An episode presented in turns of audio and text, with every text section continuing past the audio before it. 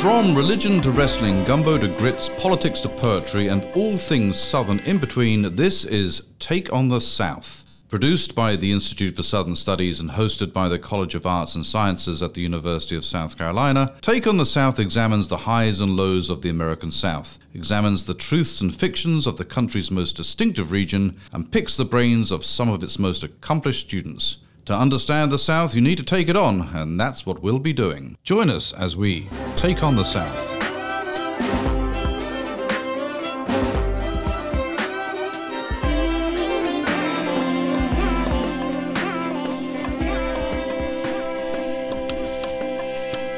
The seventh President of the United States was and remains a controversial figure, a dominant actor on the American scene in the period between the Revolution and Civil War.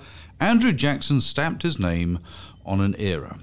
At base, Jacksonian democracy was a force for the empowerment of white men across classes. It was also a time that accelerated the dispossession and death of Native Americans and spurred the expansion of slavery, a period that pitted states' rights against federal authority at a time that witnessed the rise of abolitionism and the defense of slavery. Today we have with us a preeminent historian of the antebellum era, who also happens to be the director of the papers of Andrew Jackson, Professor Michael Woods of the University of Tennessee at Knoxville.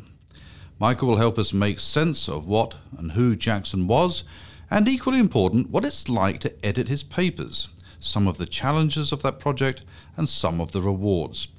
Professor Woods is a prolific, prolific author. His first book, Emotional and Sectional Conflict in the Antebellum United States, published by Cambridge University Press in 2014, received the Southern Historical Association's James A. Rawley Award for the best new book on the sectional conflict. His most recent book, Arguing Until Doomsday Stephen Douglas, Jefferson Davis, and the Struggle for American Democracy, published by the University of North Carolina Press in 2020, uses a dual biographical approach to study the internal conflict that plagued the antebellum Democratic Party. His work has been funded by a number of organizations, including the uh, National Endowment for the Humanities and the ACLS. Michael, welcome to Take on the South. Thank you. Thank you. It's delighted to be here. So, before we get into the nitty gritty of the papers and how you edit a president's papers, all of the difficulty surrounding that, let's have a quick chat, really for the benefit of our listeners who might not know about Jackson except in the broad sense. Um, give us a quick thumbnail sketch of, of who he was and when he was active. Sure. Jackson was born in 1767, uh, probably in South Carolina. I think since I'm here, we'll just go with that. Yeah, uh, wise South move. Carolina. wise move, yeah. Um, you know, kind of uh, to think about Southern studies, he has a kind of interesting regional identity. Um, you know, he he spends time in Charleston as a very very young man, um, but then of course makes his his career in in Tennessee, um, which has a kind of Western flavor, and so there's a, a whole kind of thread in the in the literature about whether is he is he a Southerner, or is he a Westerner? What what does that mean? How did that maybe change over time? Um, he lived until 1845. Um, he, um, you know, people may remember him as kind of having been a political outsider, and he really wasn't that at all. He um, served in Tennessee's uh, Constitutional Convention, served in the House and the Senate, uh, twice in the Senate. He was a justice uh, the Tennessee Supreme Court territorial governor of Florida, uh, and a uh, three time presidential contender and, and two time presidential winner in, in 1828 and 1832. Yeah, that's a that's a very helpful summary. Um, what's at stake, do you think, in this Southern versus Western contention? Well, I think I think partly it's it's how to interpret Jacksonian democracy, right, which opens up a whole other can of worms, of course. But is is this a movement that rises as a kind of a Western frontier movement against the East, against the kind of Atlantic uh, focus uh, of, of, of, the United States? Is it a Southern movement that's fundamentally about protecting slavery? Um, is it something else? Um, and so I think people have turned so much to biography on Jackson to understand the party that he uh, you know he leads and, and this kind of movement that he um, is, is is at the forefront of that, that that kind of his biography stands in in some interpretive ways for for what what what larger forces are kind of propelling him along. Yeah, I, I think you're entirely right. I mean, he has attracted some of the most gifted biographers of really any president. In, in fact, um, and so that's probably why he still occupies a fairly sort of robust stance in our memory because biography is accessible mm-hmm. and he's an interesting person too. Mm-hmm. He's also mm-hmm. a president with, with several firsts, isn't that right? Wasn't there? There was a, an assassination attempt on him. It's absolutely right. Uh, January 1835, um, which is actually the, the year that we're working on in the in the project, a um, kind of a, a, lunatic tried to kill him. A, a, fellow named Richard Lawrence, who was uh, an unemployed house painter living in Washington D.C seems to have thought that he was Richard III, um, and uh, and that the United States government owed him money, and that Jackson's war on the Bank of the United States was preventing payment of that money, and so he. Um, there's a South Carolina connection here as well. Uh, the occasion for the attempt was a, a, public funeral for a South Carolina congressman, Warren Davis, had, had recently died. Um, Lawrence tries uh, to shoot Jackson twice. The pistol misfires twice in a row, which is uh, evidently the, the, the, odds against that happening are, are enormous. Uh, Jackson, uh, being no stranger to combat, um, went, went after Davis with his cane. Um, and Davis actually ends up getting um, found not guilty by reason of insanity. So it's a kind of an early insanity defense. Um, the prosecuting attorney was Francis Scott Key, so it's kind of a who's who of early American politics. Um, and, uh, and Jackson uh, believed that this was part of a larger plot. He didn't believe in a lone gunman uh, kind of kind of theory about this, and, and, and thought that a, a Mississippi senator had put uh, put put Lawrence up to it. Um, there's no real real evidence of that, but Jackson was always one to see a, a bigger conspiracy. Mm. Mm. Where, where, did the assassination attempt happen? In in Washington. In Washington. Yeah. Okay. Um, yeah, l- largely unknown or relatively unknown. This event, surely. Mm. Um, Un- unknown now. Unknown uh, now, yeah. right? But quite well covered at the time. Yes. Yes.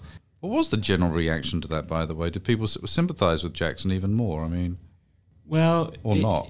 I mean, it. You know, it's it's right at a moment where, in, in, in we might be able to relate to it um, in terms of kind of political polarization. The Whig Party is is coming into being as a as an anti-Jackson coalition, and I think Jackson's tendency to blame uh, George Poindexter of Mississippi, John C. Calhoun of South Carolina, seeing them um, kind of behind the scenes. Um, certainly there's popular sympathy, but then it immediately becomes a kind of a, a bone of partisan contention, and um, I, I, I, think that probably cost uh, Jackson some some sympathy in in that he you know this becomes a, another kind of political football. Interesting. I mean. Yeah, even an assassination attempt becomes kind of co-opted by bipartisan thinking. Mm-hmm. Really, things haven't changed too much in, in many ways. He was also wasn't he a, the first to sort of retire the national debt? Yeah, the national debt's briefly paid off. How, for uh, how during, long? Do you remember? During his presidency, the, the, the, it's it's just a few years. Oh, because because right after you have the, the panic of 1837, of uh, and suddenly the public finances uh, yeah. don't don't look so good. no, don't look so good. but interesting, interesting. I mean, there's lots of things that go on during his presidency that are fairly well covered by people.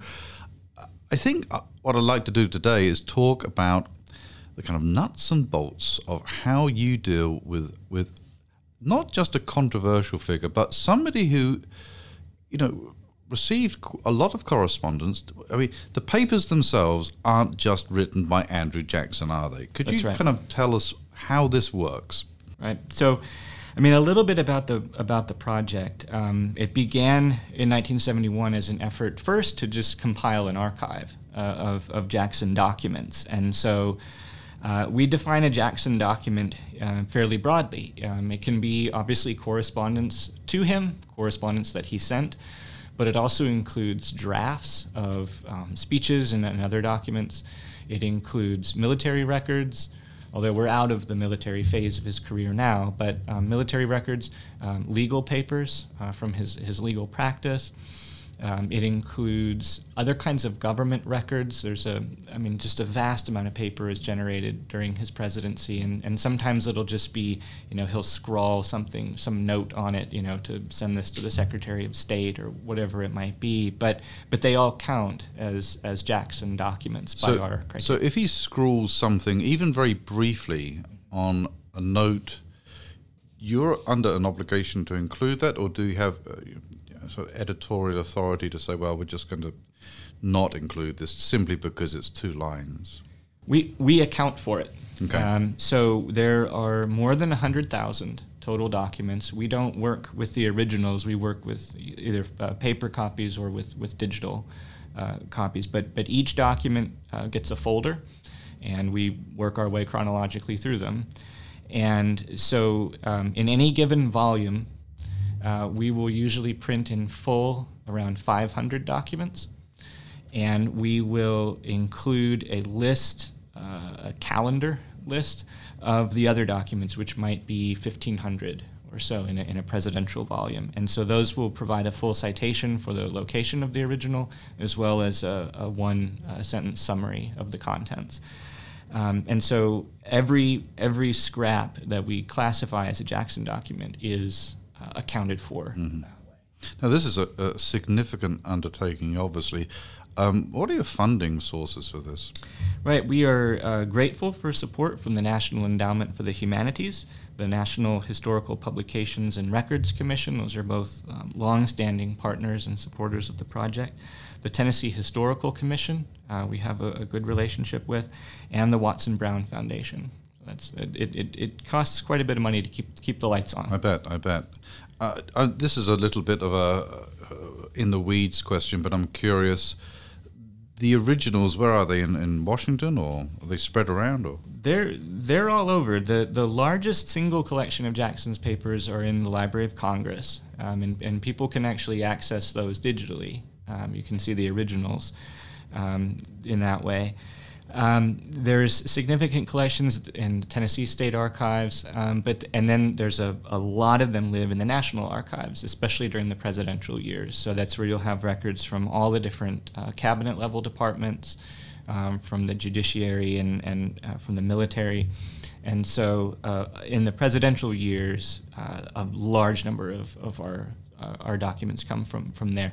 But others are, are scattered all around the country and, and, and some around the world. So we've, we've uh, found things in the UK and, and Mexico and other, other, other, other nations as well. Do, do, do, do you find people sometimes writing to you saying, I think I have something from Jackson in my personal papers my great grandfather left? Yes.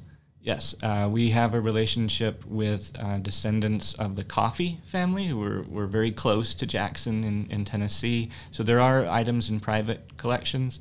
We also um, we, we regularly accession new items. The, the, the search didn't really end in 1986 when they the project kind of closed the books. We, we still we still bring in new uh, new documents. So in our, our most recent volume, um, there's over 70 uh, new items that have been uh, brought to our attention since about 2004.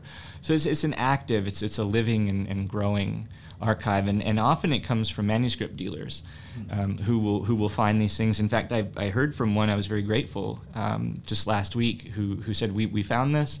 And do you need it? Do you need, you know, and, the, and they, they were willing to, to scan and, and send us a copy. This and was it, something by Jackson? Uh, yes. Huh. Yes and uh, one that we knew existed, but we only knew uh, a kind of a summary of it from an older dealer catalog. So it was in our files, but we didn't have the full document, and, and therefore we wouldn't we wouldn't be able to print it. And so now we'll be able to read it, and because it's in Jackson's hand, it will almost certainly be printed in full. Again, this is a very um, perhaps peculiar question, but doesn't that mess up your chronology a bit? I mean, conceivably, you've already done you know this volume for this year, and then you get a new letter that happens to fit there, but you're three volumes after that. What do you do with that? So this is, you know, we, we expect this will be a, a, project that will take about 15 more years to complete if we continue at the current pace. But there will be a question at the end of what to do with, with accessioned items that, that appeared too late. And, and uh, a lot of projects in the past have published a, a kind of supplemental volume. Um, we, we may do that. We, we have a long relationship with the University of Tennessee Press, who, who publishes all of our, our volumes. Um, we may also uh, issue a, a, microfilm supplement. One of the things that we've tried to do is make originals available in microfilm form of all of, of the Jackson papers. So there's the Library of Congress edition, there's a few others that are, are in um, the uh, National Archives, and then the project actually uh, I don't know if published is the right word, but but but issued a, a, microfilm edition in 1986 that, that fills in the gaps, and so we may simply add a new um, digital and and microfilm uh, edition. So one of the advantages of putting these things online is that you would avoid that, that difficulty of where to place things. You simply insert them retrospectively, mm-hmm.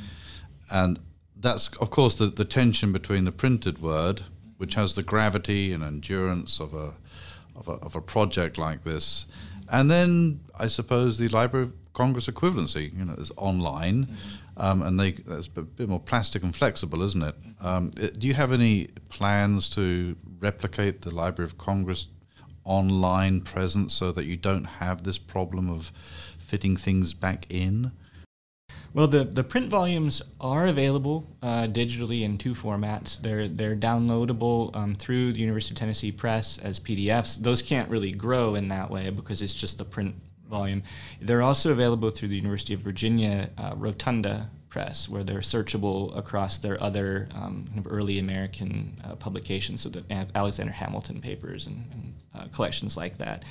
Um, and those will actually uh, send you live links from our edited version to the originals if they're in the Library of Congress oh, that's uh, digital edition. So it's it's, it's, it's integrated in that, that, way. That's how long has that been live? It's been it going for about twelve years now. Is it really? Mm-hmm. Wow, very interesting. So you're dealing with. I mean, the scale of this thing is quite impressive and probably difficult to get your arms around at some level. And I'm gonna, I'll ask you an unfair question. I'm just kind of curious and voyeuristic about this, but is there anything you know, that you come across that's really interesting that we didn't know about this? Or does that kind of novelty, is that just a fantasy? I mean, you're kind of aware that these things are out there. You might see some reference to it, then you actually discover it. Is there anything that's brand new that you went, well, I never? We, yeah, we, we still we still are surprised. Uh, J- Jackson um, still still can surprise us, and the people in his in his orbit uh, can as well. I mean, one of one of the more interesting finds is actually it's another one in, in 1835, so we get kind of a sneak peek at, at the next the next volume. Um, is a, a, threatened assassination um, from Junius Brutus Booth, the father of the infamous John Wilkes Booth and himself uh, a, a, well-known actor in the 1830s. Um, this was uh, it's a signed assassination threat, um, and for a long time, people assumed that it was you know someone else had uh, basically put a celebrity's name. Quite reasonably, they would assume yes. this, right? Um, but uh, we, we confirmed uh, th- through handwriting comparison that it really was uh, the elder Booth, um, and that uh, he, he was angry at Jackson for Jackson's uh, reluctance to pardon uh, some pirates from Spain. Um, you couldn't Booth make this up, really, up with, yeah. So this this featured on an episode of History Detectives on PBS, so you can you can learn more about that. Um, there's also mysteries that are in there. Um, so uh, you know, Jackson had no biological children, but he had several adopted sons, and, and one of them went off to Philadelphia and committed some kind of indiscretion. And we we don't quite know what it was, but he received quite a scolding uh, in in correspondence from his his father. And um, Jackson liked to write the same letters to his his sons over and over again. So for a period of weeks, he's writing to them almost every day, basically saying the same things about how he made some some moral error, and we don't we don't know what that was. So so let uh, me get this right. So he's he's he's chastising his sons with roughly a reiterated letter, but at no point does he give any hint of what it is that no. he's done. No, he doesn't come out and say what it is. I think that's a surprising character trait. I mean, uh, people would often assume, wrongly apparently, that Jackson was forthright, candid, and in your face. Mm-hmm. But he obviously has that sort of discretion of the early 19th century where he's not yeah. going to say these things. Yeah. It perhaps tells you the gravity of this. I think it does. Huh. I think it does. Yeah. What's, your, what's your guess? I, I, think it's a sexual indiscretion. Yeah, it is. Kind. Yeah. I mean, t- to be something that, that Jackson wouldn't want to talk about. It, it, it wasn't a fight. No. Um, it, it, it, may have it may have had to do with, with, with drinking as well. Would be the other, but, but those could go hand in hand. Yeah, sure, absolutely. So when you look back at uh, all the biographies written on Jackson, and you know, bearing in mind that many of the early ones simply wouldn't have had access to what even ten percent of what you have access to. And I'm not asking you for your favorite biography of Jackson, but I'm kind of curious which one is sort of the most impressive given the limited amount of information that the person would have at the time. Actually, I would highlight one that goes back far enough that it was written at a time when the author had information that we can't have anymore. And that's the really early James Parton uh, three volume biography. It's published in the late 1850s and the, the final volume in 1860 because Parton. Mean, he's a, an early professional biographer. He'd written about Horace Greeley uh, and other kind of you know high-profile Americans of the of the antebellum period, and he went on this incredible journey um, to meet people who had known Jackson throughout his life. So he tours the Carolinas and and and talks to people who uh, knew Jackson as a, as a very young man, um, and and and had some were surprised that he'd made it as far as he did. Um, he talked to a lot of his Jackson's friends in in, in Tennessee, you know, active politicians in in, in Washington and, and elsewhere, and he's able to gather a tremendous amount of you know we'd call it oral history material um, that simply would have been lost if he hadn't done it. And so I think we owe Parton a great debt. There's there's a certain amount of, of Jackson lore that always has to be used very carefully because people like to tell and retell, retell stories about him. Um, but I, I, think that I mean it, it, it, has it has stood the test of time as as being you know used and cited regularly in a way that most 19th century histories are not. Um, and I think it's because of that immediate human access uh, to, you know, he, he, was writing it only about a decade right. after Jackson's death. If I remember correctly, doesn't Jon Meacham rely on that quite extensively? He does. That gives it the, the kind of vivid quality that Meacham's yes. book has. Yes, because yes. Parton's voice is so immediate and present. It is. Huh. It is. Huh. My, my my colleague, one of the uh, associate editors, Tom Coens, is actually working to publish an edited edition of, of Parton's notebooks. He kept these extensive notebooks that are housed at, at Harvard, and um, so he's he's working to arrange uh, editing, and, and he'll write an introduction that kind of frames what what Parton's project was. I also think you could do a really interesting kind of digital history with this um, to, to kind of retrace his route. You know, you could do an you could do an app. Yeah. Uh, for example, right. you know, you can ah. kind of re re uh, relive Parton's journey. Do you know how many miles we covered? I don't. But it's it's a lot. It's a trek. Yeah, it would be a, it would be a long driving trip. I think that is very. Mm-hmm. In, has anybody thought of that? I don't, I don't think It's so. very clever. I'd patent that straight away if I were yeah. It's very clever. Um, so as you as you look at this, you're projected to finish when with the papers? About 2035. 2035. And you're up to 1835 now. We're working on 35 now, yes. 35 now. Yes. so we'll, we'll do two more presidential volumes, and then we're projected to do three post presidential volumes. Okay.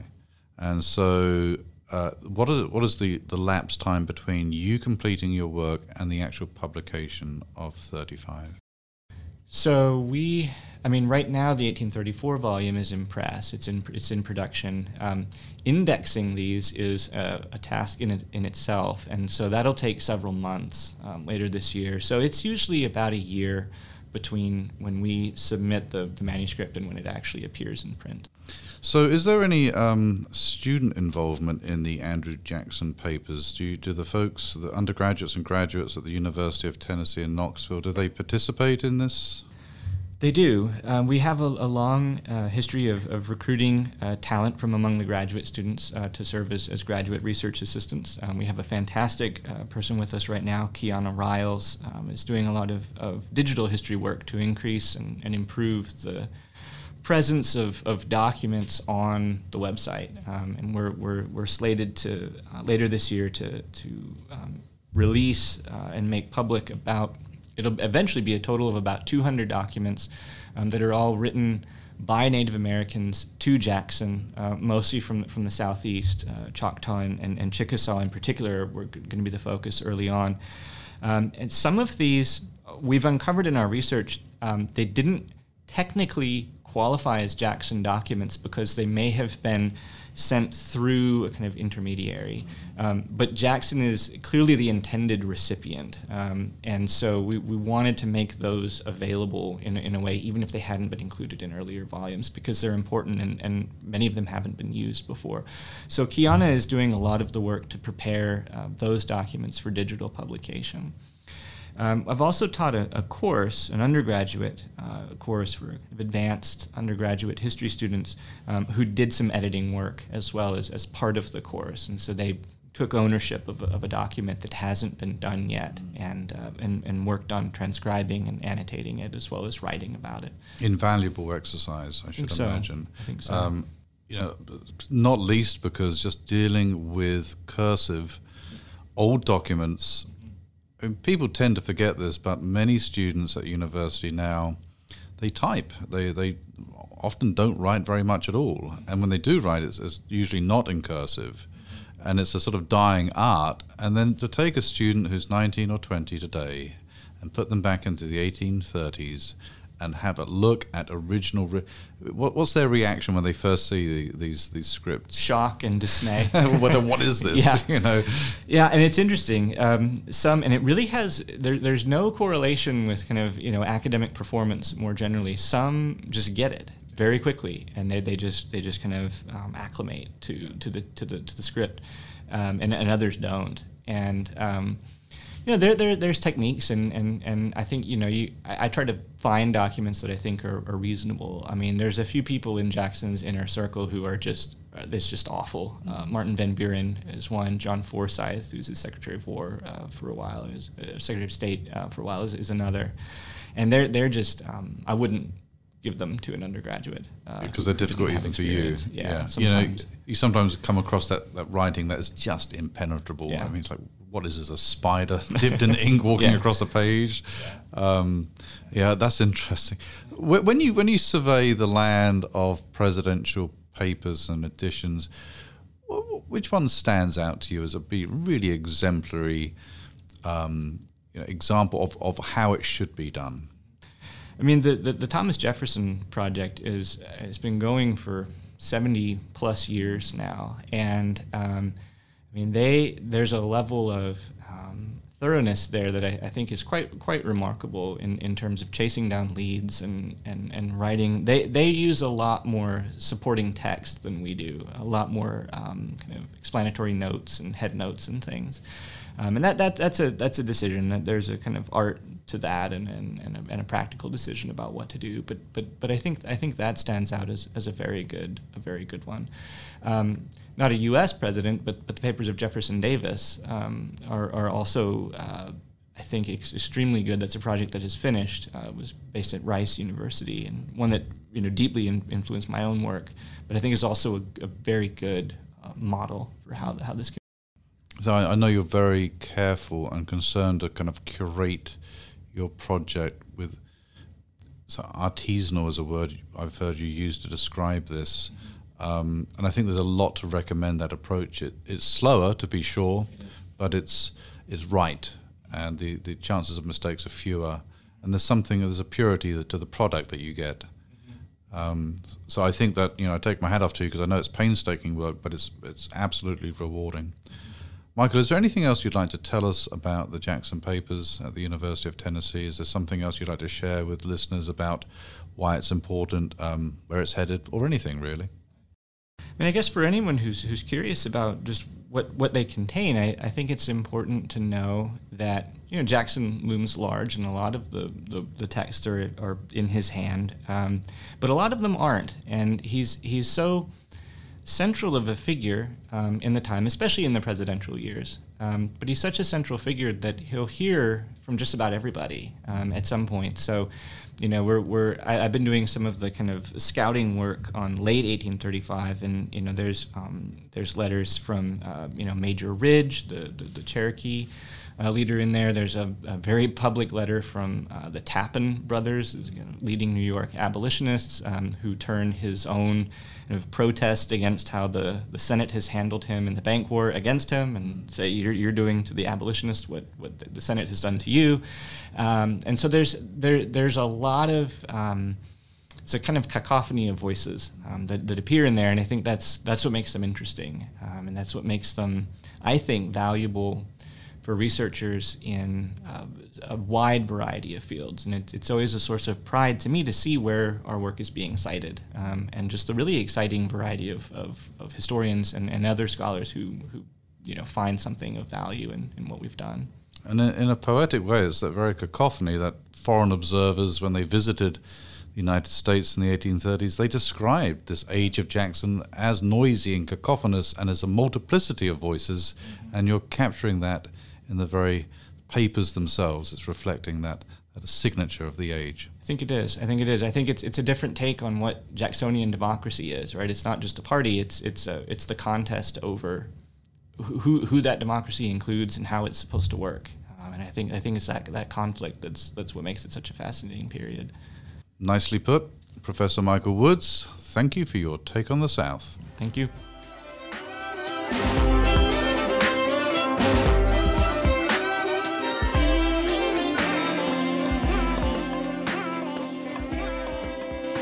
That was our take on the South. Let us know yours. Find us on Facebook, Twitter, and Instagram at U of SC South. Take on the South is produced by Matt Simmons of the Institute for Southern Studies Special thanks to Professor Dave Garner of the University of South Carolina School of Music for composing our music. Tune in next time for another Take on the South.